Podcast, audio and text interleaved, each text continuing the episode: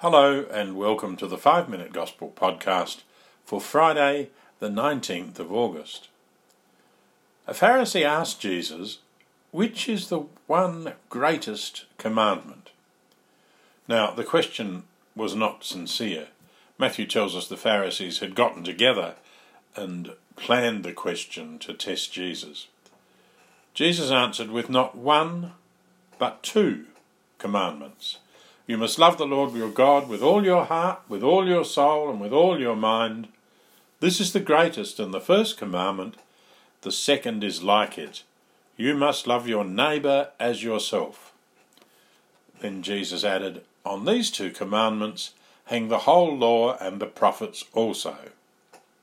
In saying this, Jesus may have been referring to the Pharisees, who often seemed to prefer all the other details of the law rather than love of God and love of neighbour.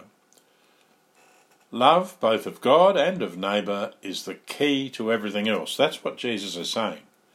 There are two sides of the same coin. You can't have one without the other. You cannot love God without loving your neighbour, and you cannot love your neighbour without loving God. St. John made this comment, didn't he?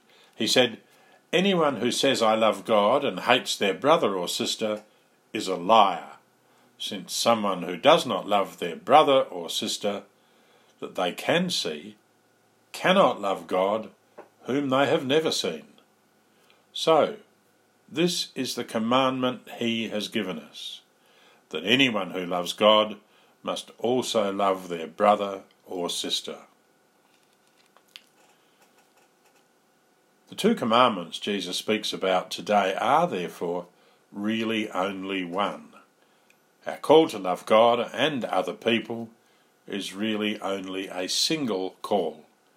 In our neighbour we love God, and in God we also love our neighbour. Simple, isn't it?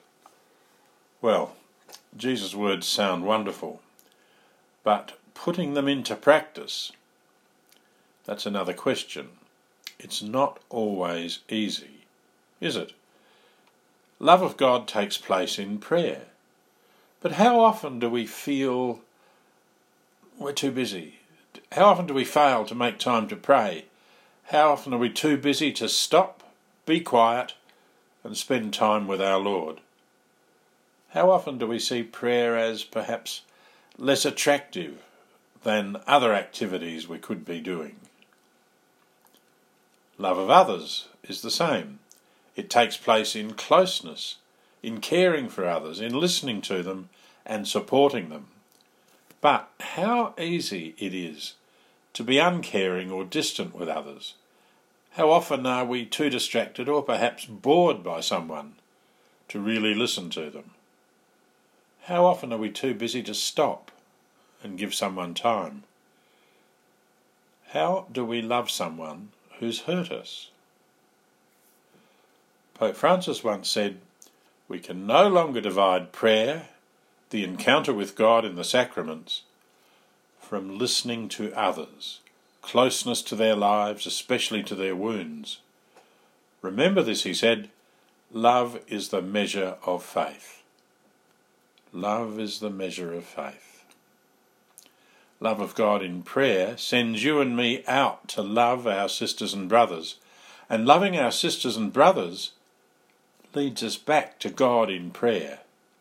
Love of God and love of neighbour are two sides of the one coin, and you can't have one without the other. Lord, help me to love you and all my sisters and brothers with all my heart, with all my soul, and with all my mind. Lord, help me to love you and my sisters and brothers with all my heart, with all my soul, and with all my mind. God bless you all.